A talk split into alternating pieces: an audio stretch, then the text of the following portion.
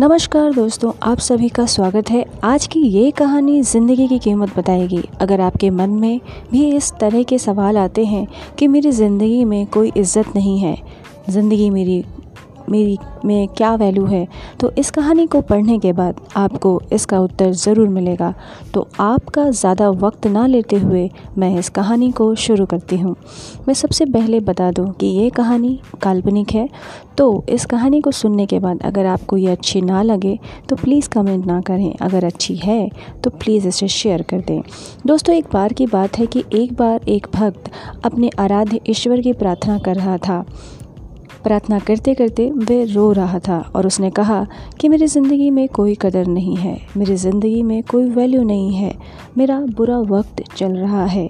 कृपया मुझे कोई रास्ता दिखाएँ। तो भगवान ने उनकी सुन ली और उनको एक पत्थर दिया, लाल चमकदार पत्थर। जी हाँ लाल चमकदार पत्थर? भगवान ने कहा कि जाओ, इस पत्थर की कीमत पता करके आओ, लेकिन तुम इस पत्थर को बेच नहीं सकते।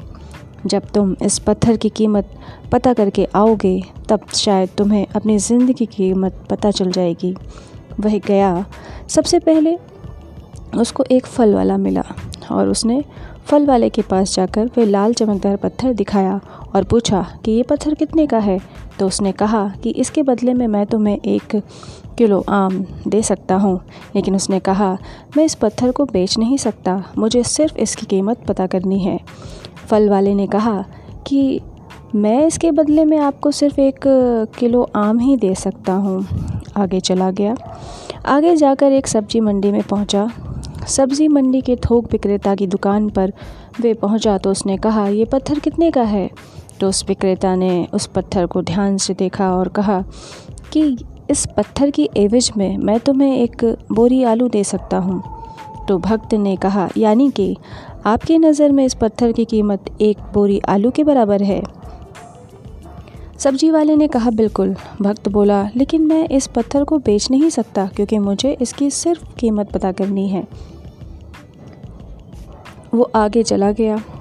वह मार्केट में गया और अब की बार सुनार की दुकान में गया, यानी कि सोने चांदी की दुकान में गया। वहाँ वो आधे घंटे तक बैठा रहा। सुनार ने पूछा कि ये पत्थर तुझे कहाँ से मिला है?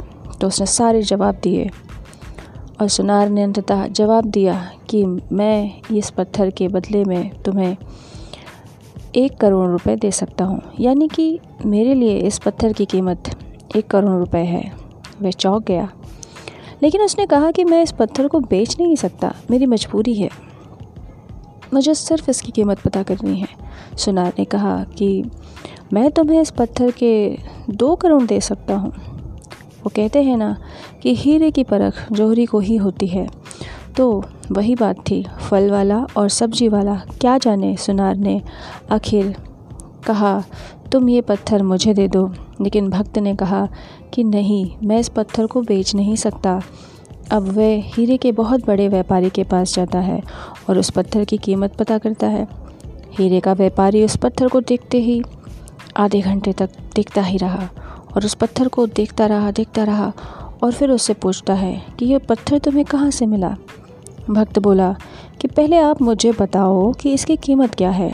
हीरे का व्यापारी कहता है कि मैं इसकी कीमत क्या बताऊँ, जो बेशकीमती है?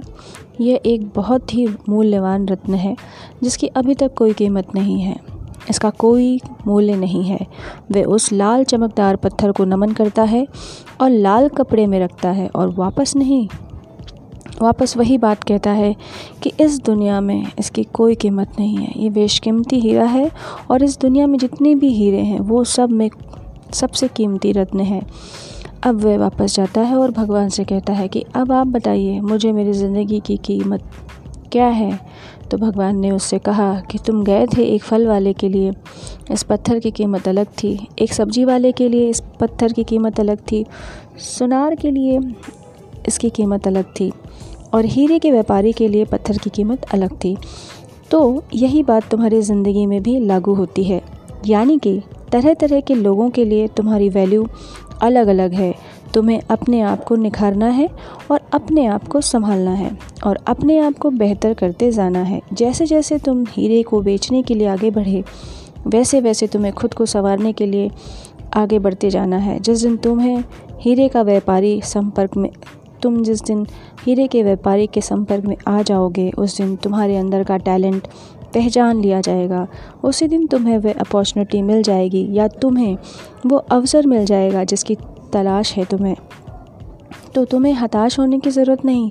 तुम्हारी ज़िंदगी की कीमत उसी लाल पत्थर की कीमत के बराबर है। बस यही है। कि अभी तक तुम सही इंसान के संपर्क में नहीं आए हो। जिस दिन तुम सही इंसान के संपर्क में आ जाओगे, उस दिन तुम्हारा भाग्य चमक जाएगा।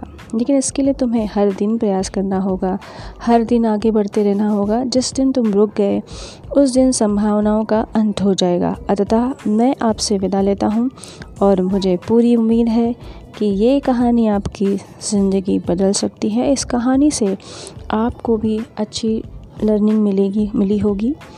तो दोस्तों, ये ऑडियो अगर आपको अच्छी लगी तो प्लीज़ इसे लाइक करिएगा और इसे शेयर करिएगा। तो और मैं संध्या सिंह आपसे अब विदा लेती हूँ। शब्बा खैर, आपका दिन शुभ हो।